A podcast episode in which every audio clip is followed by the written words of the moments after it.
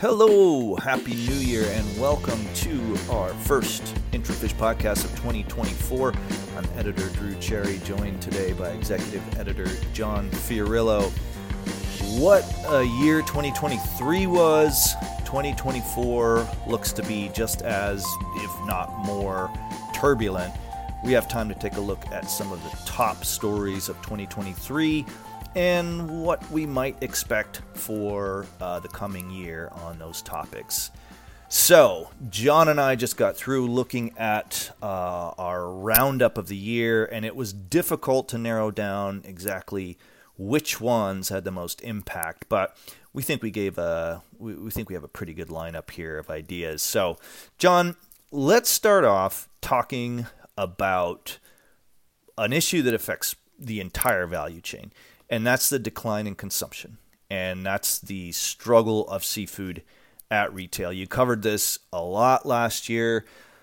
Talk to us about what 2023 showed with retail numbers uh, and, and what might be behind those.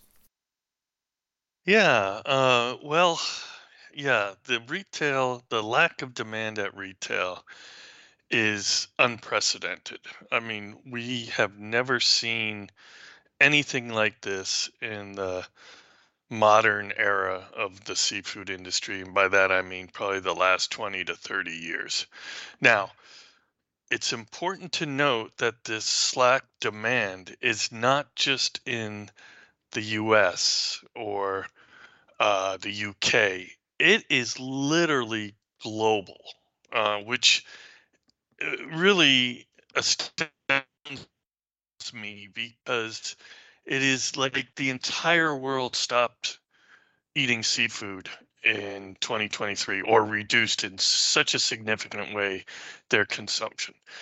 It's in Norway, it's throughout the European Union, uh, certainly in North America, uh, parts of South America. So eh, when you have something that global, I mean, if you pardon the word, it's a pandemic of low demand. Um, and when you have something that global, um, there's there's no way it can't upset the supply chain all the way back to the people who catch or uh, farm the fish. So um, it it was it was really something to watch the retail numbers come out. We have really good retail data from the United States and and the EU uh, and UK. Um, it was month to month. You would just see the value would be increasing because of inflation and the higher prices, but the volumes would just steadily, steadily drop. Salmon was probably the one outlier that uh, tend to maintain itself. It lost some ground later in the year, but um, it tended to buck the trend. But almost across every other species, it was just um, it was just astounding, and like I said, unprecedented. So, you know, the question naturally on everybody's mind is 2024, and we can talk about that um, if you want now or whenever. All right. Well, let let's do that. Um, the coming year uh, the United States at least dodged, it seems, a bullet on inflation. Not uh, the rest of the world, not so much, but of course mixed. Um, you know, ironically, uh, seafood price inflation uh, in some of these markets is, has not been as high as overall food inflation. Um, now that's that's kind of a, a plus and a minus, right? It's um, while that's a positive, uh, one would think to the pocketbooks, it there's a perception that seafood is a, a premium price uh, protein, and it is. But um, but I think that is probably going to carry through. Uh, we have seen a lot of trading down to different uh, different formats in the UK, for example. The one category that did well uh, in 2023 was uh, fish fingers or fish sticks um, by quite a bit compared to everything else sliding. So, all right, let's start looking at 2024, John. And where are you hearing from sources that things might be moving? Well, there are some some good signs, and then there are some less than good signs. Uh, let me start with the probably the most concerning, and you just touched on is the trading down aspect. Yeah, inflation is easing, and uh, new numbers just out today in the U.S. show it easing even more, which is great. Um, but what consumers have learned to do over the last year in particular um, is trade down to, and when it comes to protein, obviously trade down to cheaper proteins. In this case, chicken has become ridiculously cheaper, and pork has been cheaper almost throughout the year. So those two categories have benefited. Beef prices are still high, but beef kind of lives in a territory all its own, and and um, even when prices are high, it can demand you know demand tends to be pretty steady. So on the overall battle in the protein department of grocery stores, uh, in particular, um, it's it's it 2024 doesn't look immediately promising. Now, um, what some good signs we are seeing? We're seeing uh, shrimp imports to the U.S. Uh, I think over the last four months or maybe a little bit longer, have been increasing after a period of stagnation and decrease. Why are they increasing?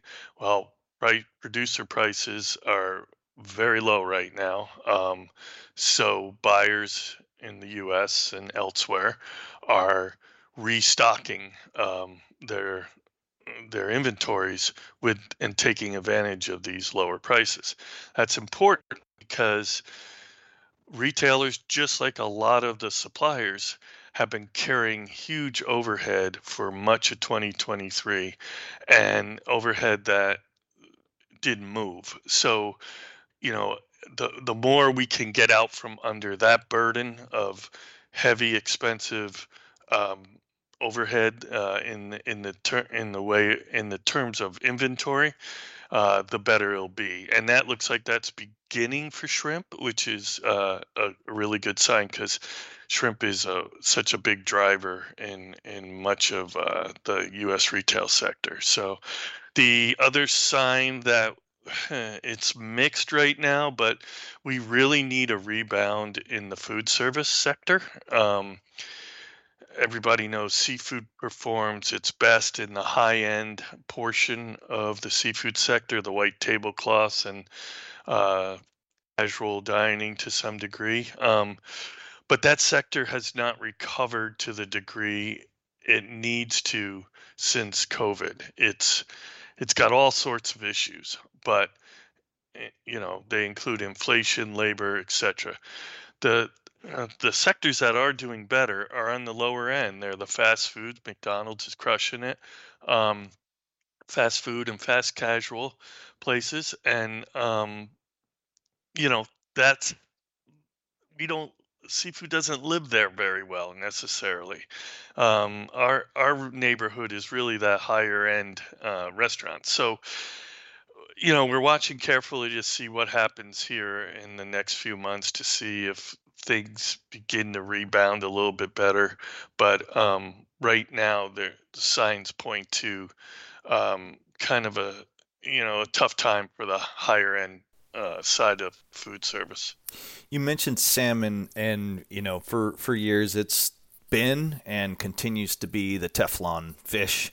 I mean, when you look at the the growth in um, the, inflation in prices for salmon, you would expect a much uh, a much higher drop off and much more uh, resistance from consumers.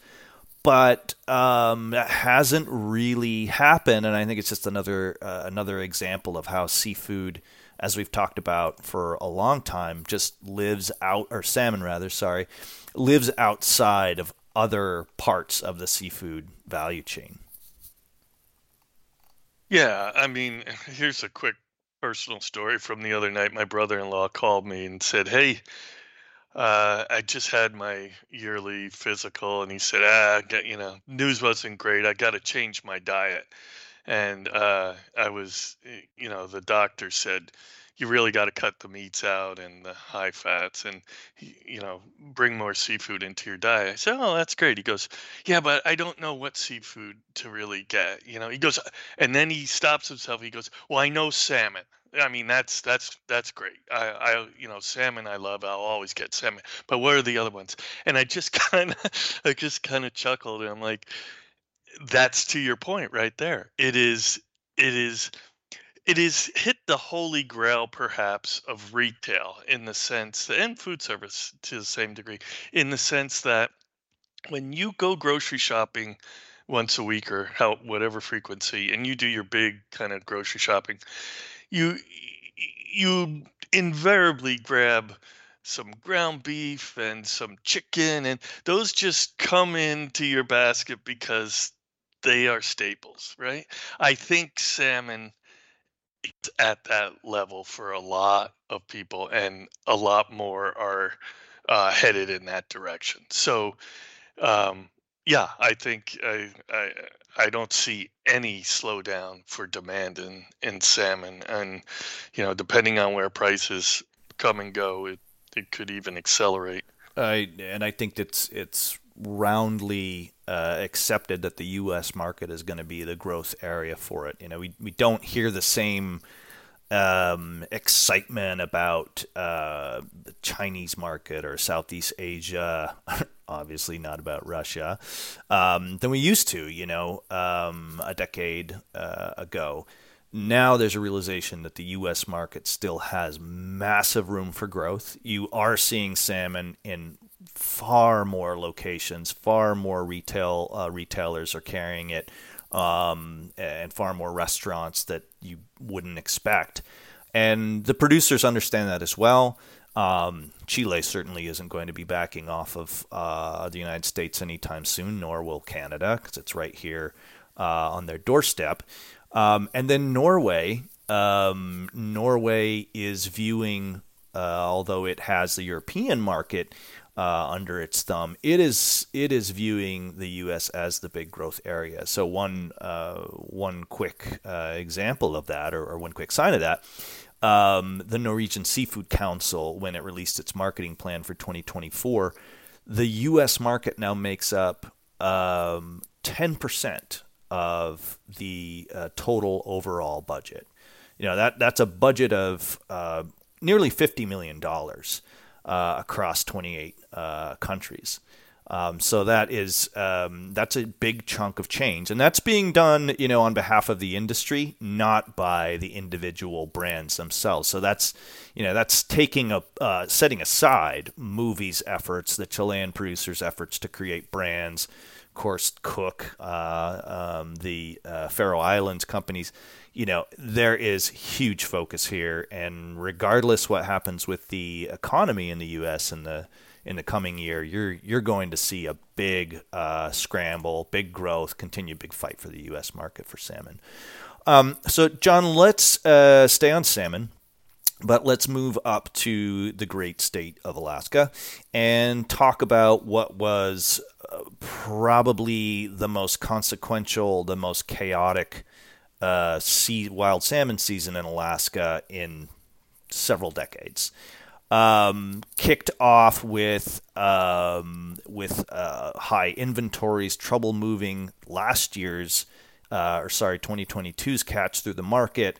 Um, and then as time went on through the first half of the year, we got more and more signals that this season was going to be dismal and that the prices paid to fishermen were going to be very, very low. So, talk us through how that all uh, went and where things are are going to be going moving into into 2024.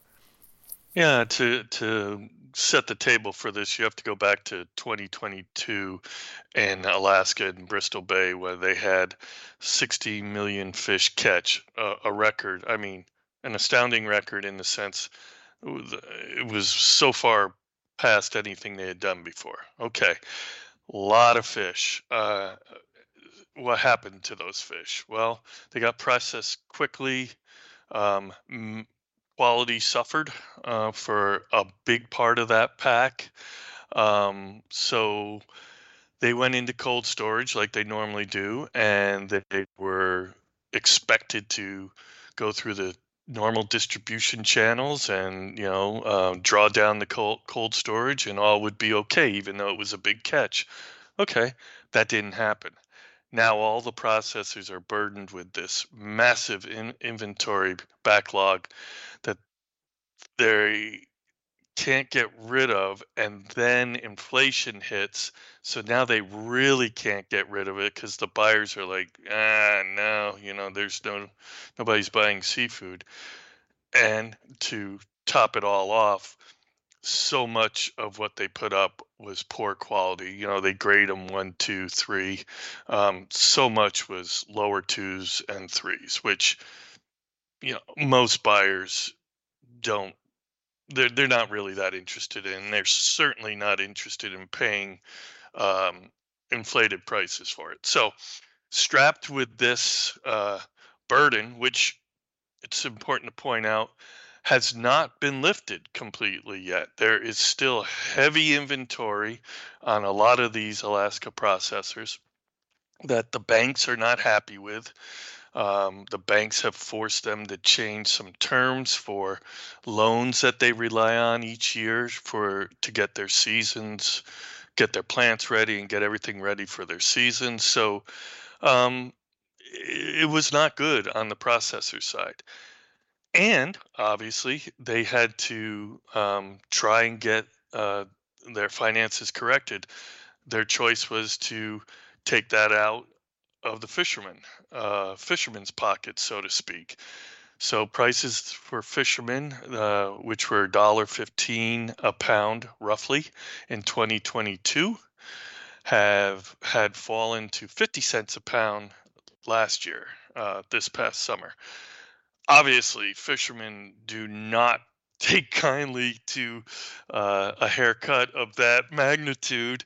Um, and, you know, there were there's there were lots of problems. Obviously, it culminated in kind of a uh, um, protest, if you will, um, uh, towards the late end of the season. But the bitter feelings and the confusion and the uh, you know the fright as to what will happen in 2024 is all there and it's all just kind of simmering on the fisherman's side they're they don't quite know where things are going. They they don't want to see 50 cents again, but you know, it's somewhat out of their hands. So uh, with all that as the backdrop, then we get this amazing bomb in December when we hear that Trident Seafoods I mean, just the you know the gold star of the Alaska seafood industry, um, the the big guy that everybody respects and looks up to and all that. Uh, out of the blue, they announced they're going to sell off four of their plants. Um, clearly, they were in financial crunch, just like all their brethren, Peter Pan, Silver Bay, etc. Um, and they're trying to right size their balance sheet just like everybody else. So those plants are now up for sale. Um, as far as we know, the, uh, nobody's come forward yet. Um, certainly, there's been no announcement of a deal or anything like that. So, obviously, that throws further confusion and doubt in, uh, onto the sector and where things are going. We also are you know have reported about a potential merger of one or more processing operations owned by Peter Pan and Silver Bay. Um, that too has not come to fruition yet. Don't know if it will. So it's been a very, very tough year for the Alaska uh, salmon processing sector. A year most people have never seen before since maybe uh, when was the strike, Drew? Was it the nineties? Early, early nineties, yeah. Early nineties when um, things got uh, pretty bad and fishermen just stopped fishing. Now, those days uh, are past. Uh, it, it'd be very hard for a strike to happen again. And in fact, as we monitored the chats of fishermen in the season uh, in social media, it was clear that the majority of them thought uh, strikes were passe in the sense of having any effect on the you know changing prices. So um, there really is no plan on the fishermen's side for um, affecting prices. Like uh, they they they talk briefly about you know going to the state, getting the state involved in some sort of mediation of prices before the season. Uh, nothing's really come of that. Perhaps it will, but uh, I I find it hard to believe it will. But um, so yeah, so that's where we stand. So 2024 starts in June, roughly, the major part of the season, anyways, and. Uh, we'll we'll have to see. The good news is the the run size for Bristol Bay, uh, which is the key sockeye fishery, largest sockeye fishery in the world, and kind of a price setter in general for the rest of the state as far as other species are concerned.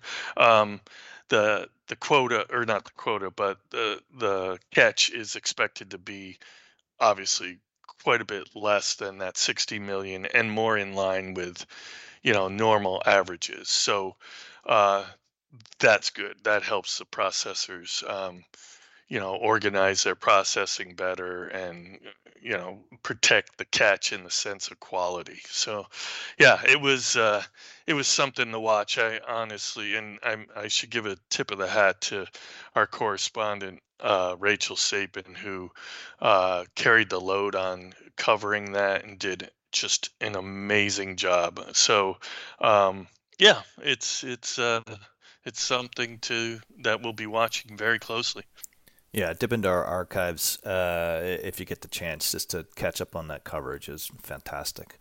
Um, yeah, and, and, nothing is going to change in Alaska unless there's changes in um, uh, in demand, obviously, but probably in product forms and probably looking for new ways to find efficiencies across the value chain.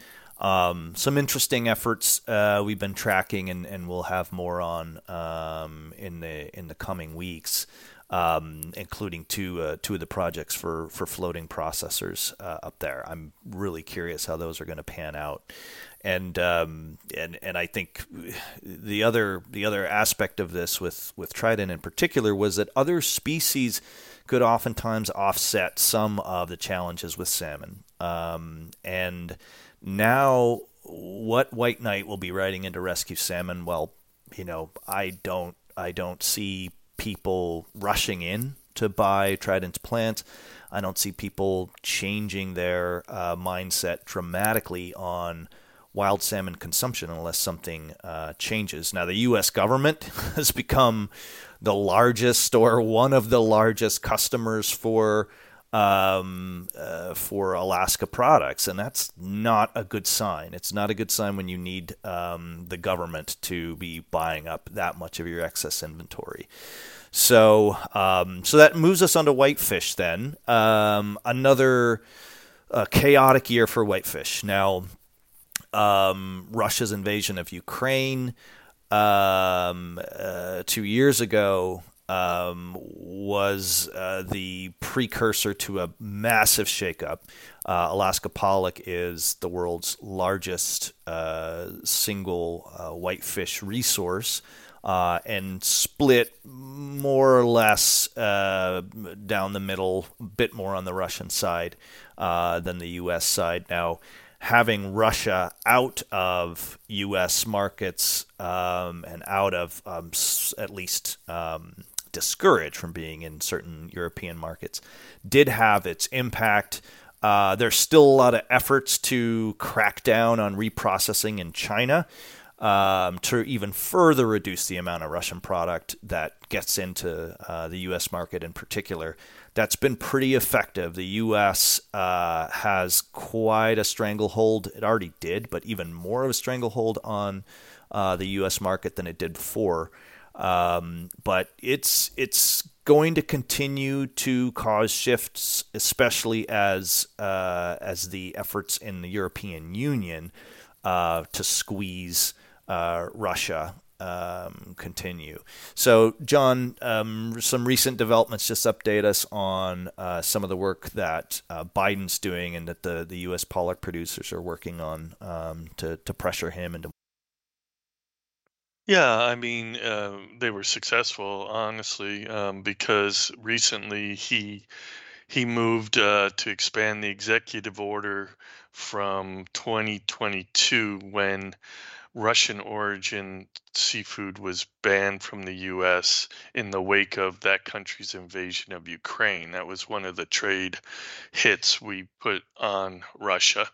Um, however, there was a loophole uh, within that first executive order that did not block Russian origin whitefish, in this case, let's say, um, that went to China, was reprocessed, quote unquote, double frozen, and sent back to the US market for sale in food service and retail. So that loophole existed.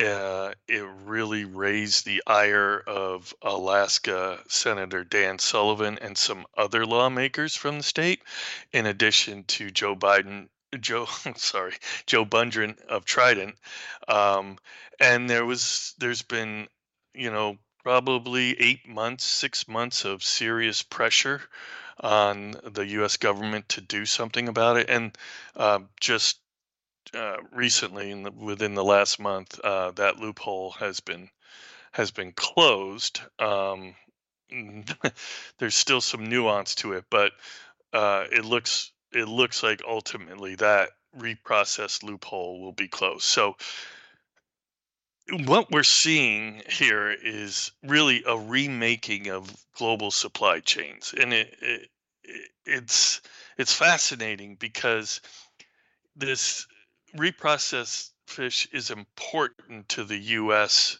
Um, supply picture a lot of the uh, processors on the east east coast primarily rely on this fish for making uh, you know fish sticks and stuff for retail and for supplying food service chains for example captain d's one of the la- largest fast food seafood chains in the country may be the largest right now i'm really not sure but it's big uh, i want to say five six hundred units something like that um, they've only used Russian product for for years and years and years.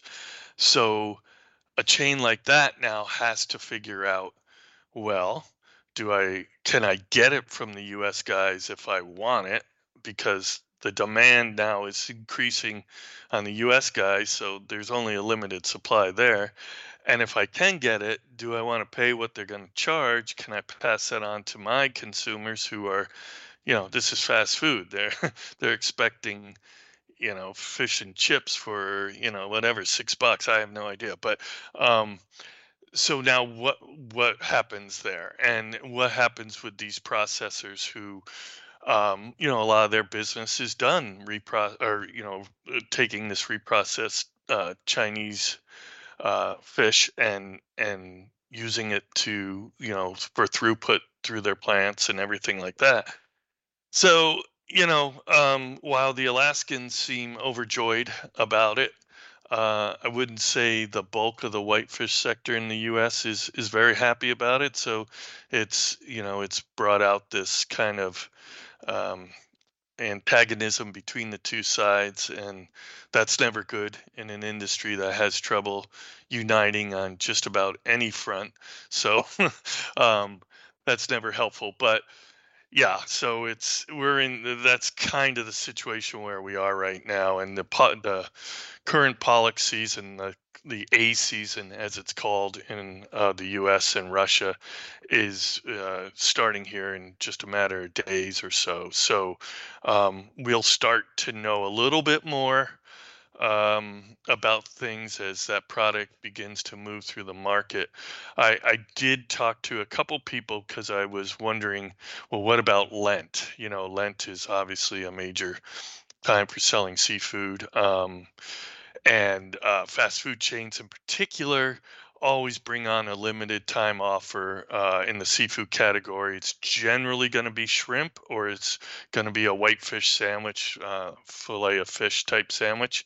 Um, but I was told most of those purchases are made uh, November, December. Um, so they probably won't be impacted at least this year by by what's going on. But um, we'll see. It'll be interesting to see. What I'm lo- looking for is to see uh, if there's a more of an uptick in these limited time offers for Lent that are, san- are shrimp based or whitefish based, as as um, they tend to be. So, well, we'll see. Yeah, it, interesting on on the the whitefish, and let's look at the uh, the raw materials even a little more specifically on whitefish. Now, I mentioned that stat earlier about fish fingers in the UK um, actually climbing in uh, volume uh, sales. Well, the value uh, per unit of those products actually declined pretty sharply. And why is that? Well, if you dig in the statistics, um, Nielsen isn't able to to really uh, cut it up um, down into um, the fine categories yet, but typically Seafish and Nielsen will do that soon to, to actually tell us what species. But the category other is what grew dramatically. Now, we know that Nomad, which is the owner of Birdseye, Igloo, Findus, uh, etc., they made a big commitment to farmed whitefish um, in the wake of Russia because the, the pivot away from Russia, you have to do it. There's too much pressure. Russia, uh, for Western companies anyway, um, it's a bad look to defend your uh, your supply chain if you're using Russian fish, and I think it's become there's just more and more pressure. So that'll be another interesting shift to watch as to what extent this sort of revives certain whitefish fortunes like Pangasius, uh, which has been um, uh, used a lot more in the UK um, than it was before. Um, so, an, another interesting potential shift that we might see more of in the coming year, and especially as uh, if we do see pr- uh, price inflation with U.S. Um, origin Alaska pollock or with cod, um, we may see more of that uh, more of that shift. Um, let's move uh, just along those same lines to uh, the forced labor fallout, uh, an investigation uh, by Ian Urbina and the uh, Outlaw Ocean Project uh, uncovered Uyghur forced labor in several Chinese seafood processing factories. Um, those have been linked to major U.S. and European countries uh, companies rather, and it's it's still ongoing. Companies are uh, they've been scrambling to cut ties, scrambling to find alternatives. Um, how how is that fallout going to continue, John? Already we reported earlier this week, Sysco still doing uh, digging through its supply chain. Um, how long does this go on in 2020? Uh, that's that's tough to say. I mean, um, certainly like you you mentioned with buying russian fish this is a horrible optic for any seafood company to be connected tied to in any way um, you know forced labor as we know. Um, I, don't think we've seen the end of it. I feel we're on the backside of it as far as its impact uh, in a big way. I think you know once this story broke, uh, most seafood companies that were dealing with any of these companies uh, made moves, um, you know, to either cut ties or clarify the supply chain or something to that effect. I think one area where we might see some movement is just these, um, this. Mm, uh, it's just an odd area of third party certifications that companies use to certify that uh, the uh, some of their product coming out of China isn't produced with forced labor or uh, human rights abuses or anything like that. Um, but these audits, uh, I think this story shined a light on how um, flimsy, I, I, would say, uh, a lot of these audits are. Um, so if you're looking to tackle this problem going forward strategically, I, I would think something has to be done with the auditing process that's uh, makes it transparent first of all and much more robust than what it appears we have right now because even some of the big companies were using third party audits but they uh, they either were ineffective or um, somehow ignored or whatever the case may be. I don't know, but um, they didn't work. Uh, I guess is the short story. So um, I think that's an area where the story heads next, if in in my opinion. Yeah, I think it's uh, I think it's it's uh, highlighted what maybe a, a, lot of people were concerned about and looked the other way on, which is what is happening with your supply chain, particularly uh, in China. It's it's one more example of how um, securing a, a further stretch across your supply chain from you know from the source all the way to the final customer is going to be the way to go for for larger companies. Uh, it's going to be uh, increasingly increasingly a must, and I think that's going to accelerate to reshoring. It's going to accelerate consolidation um, because you know this is a trend that, that was really spiked obviously during COVID and has continued the awareness that okay you know maybe having our our seafood processed um, in uh, other countries, uh, China in particular, and going through three or four hands. We don't know necessarily who they all are. Um, maybe that's not the best way to go because it is um, it is eventually going to bite you, and it certainly did. So yeah, um, but uh, yeah, I mean, we were talking about an overhaul of a supply chain that's been, you know, operating smoothly, let's say, for a long time. Uh, and you know, as you mentioned, that that doesn't happen over. You you don't overhaul a global supply chain like seafood no.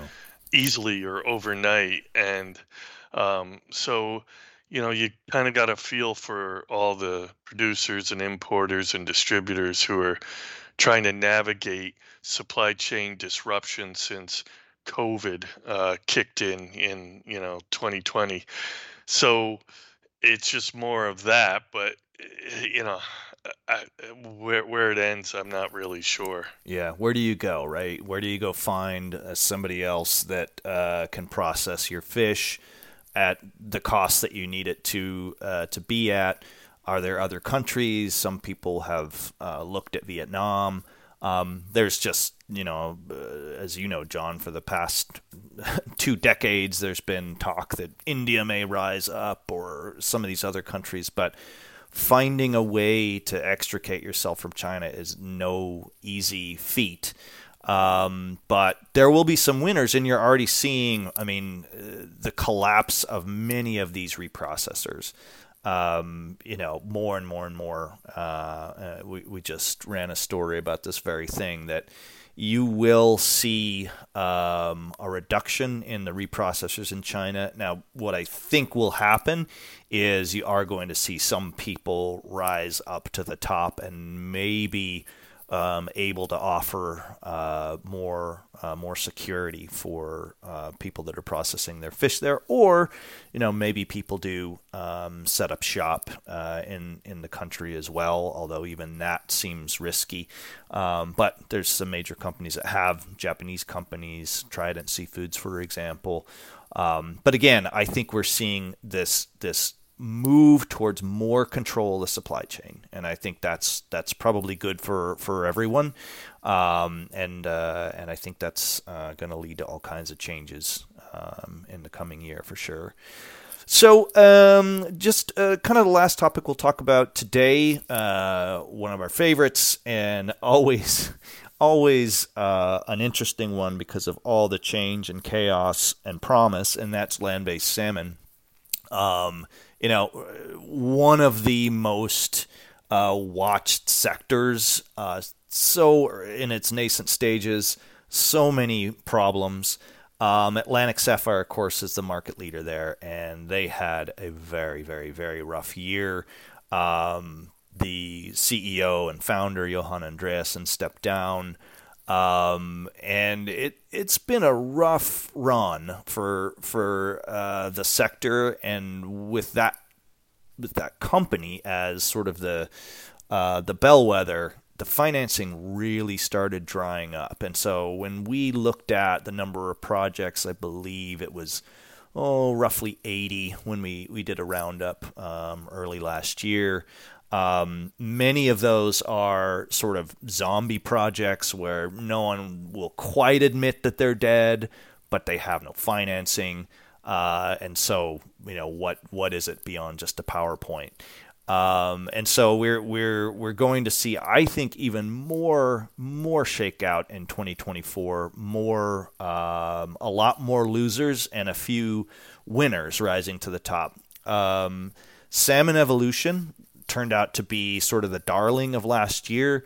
Uh, now they've partnered with Dongwon, a Korean company that's uh, the uh, that is a parent of Starkist and, and several other uh, companies, and they've also got some partnerships with um, with Cargill and um, and in general, um, you know, done a good job fundraising. Now they've also actually produced fish, and that's kind of an important thing uh, to produce fish that tastes good, which is no uh, again no easy feat to do for a land-based salmon uh, for a land-based salmon project. But we're we're going to see Atlantic Sapphire likely continue to struggle because it doesn't seem like there's any uh, major signs that there's going to be a a big turnaround. They're they're going to try to continue what they've promised to do, but obviously investors have backed way way off it, and the enthusiasm has has um, has really dried up it's not going away. There's still going to be projects, but I think that I think investors woke up a little bit last year. Um, you see that turning around at all, John? Are we going to get a new spike in interest um, this year? Uh, we might. We might. Uh, I think you're entirely correct. The investors had had enough last year, and I mean, just just a, a quick aside, just to put this in perspective, and I don't want to pick on Sapphire, but at its height, Sapphire's market cap was over $1 billion. As of, I think, November, um, late last year, that market cap was around 94 million. I mean, that is incredible. You know, I mean, it's shocking, but that kind of sums up the first phase of what I think uh, land-based salmon farming has just completed. I think we've just completed the first phase of this, where it was all that exuberance from an investor point of view. It was a lot of projects, some just on PowerPoint slides, some being developed, some being developed and then having to be halted, and so, you know, so it's just been this tremendous uh, time of growth and experimentation and mad exuberance with money flying everywhere. And boom, we're done with that. I think that period ended uh, hard and fast in 2023. Now we're going into what I think will be the more reasonable period for this uh, technology's development, which is now we see, like you pointed out, now we see who's still standing, who is doing the major critical task of this of this with this technology, which is uh, producing fish. Hey, look at that, right? So the numbers are still small. We're not talking about any gigantic production numbers, but we're starting to see regular production that isn't continuously interrupted by problems with the technology or whatever it is. So I would think those companies that have achieve that even on a small scale and continue to be very careful in how they develop. I think 2024 you're going to see some real separation there and the the losers are going to really sink and the winners are really going to rise. Um, I don't think this is going to look anything like we thought it was several years ago when when it really kicked off. I think we, you know, there was a lot of thought that this would be a massive in industry with lots of quick growth with these you know small farms right near markets and major cities and all that i i think this is going to be a lot smaller than people thought for a lot longer period of time at least when when it comes to salmon agreed. Yeah and that's a good point. There there is at least awareness that there are the fish out there that that are suitable uh, more suitable um, to to uh, to grow and get a premium in the market. So, but yeah, it, let's let's let's. I mean, salmon are prima donnas when it comes to fish. I, I mean, they really are. If you're trying to raise them, you know, they're very. They like things in a very narrow way, and uh, when when those parameters change, they don't react well. They you know they get ill, they die, whatever it may be. So there's there's other species that are not that. Um, the, you know, not that sensitive, I guess you'd say. So, yeah, maybe that's where another round of growth will be coming from. But let's hope it. Let's hope it's not fueled by that crazy investor exuberance without a lot of knowledge like the salmon was. Well, you know, the industry, the actual industry that's been growing salmon all these years and is growing, has been growing smolt on land for all these years, they've been incredibly spe- uh, skeptical the entire time. I mean, think about uh, Cooke CEO Glenn Cooke's comments on it. Think about Mowi's comments on it. Um, there's been plenty of signs and plenty of information uh, warning that this this isn't going to be an easy road. Um, including in our coverage, we've we've certainly uh, we've certainly shown that this is this is not going to be uh, by any stretch of the imagination um, an easy time to develop that industry. One thing that we did see uh, in 2023 that I think we'll uh, hear a lot more from, and it's going to, uh, I think, herald a new the new era for, for salmon is going to be offshore farming. Some of this is necessity because of warming waters uh, inshore. In particular, you're seeing this Australia, New Zealand really uh, looking carefully at this. But increasingly, you're seeing projects getting uh, greenlit um, by people that that actually have the money to make it fly, right?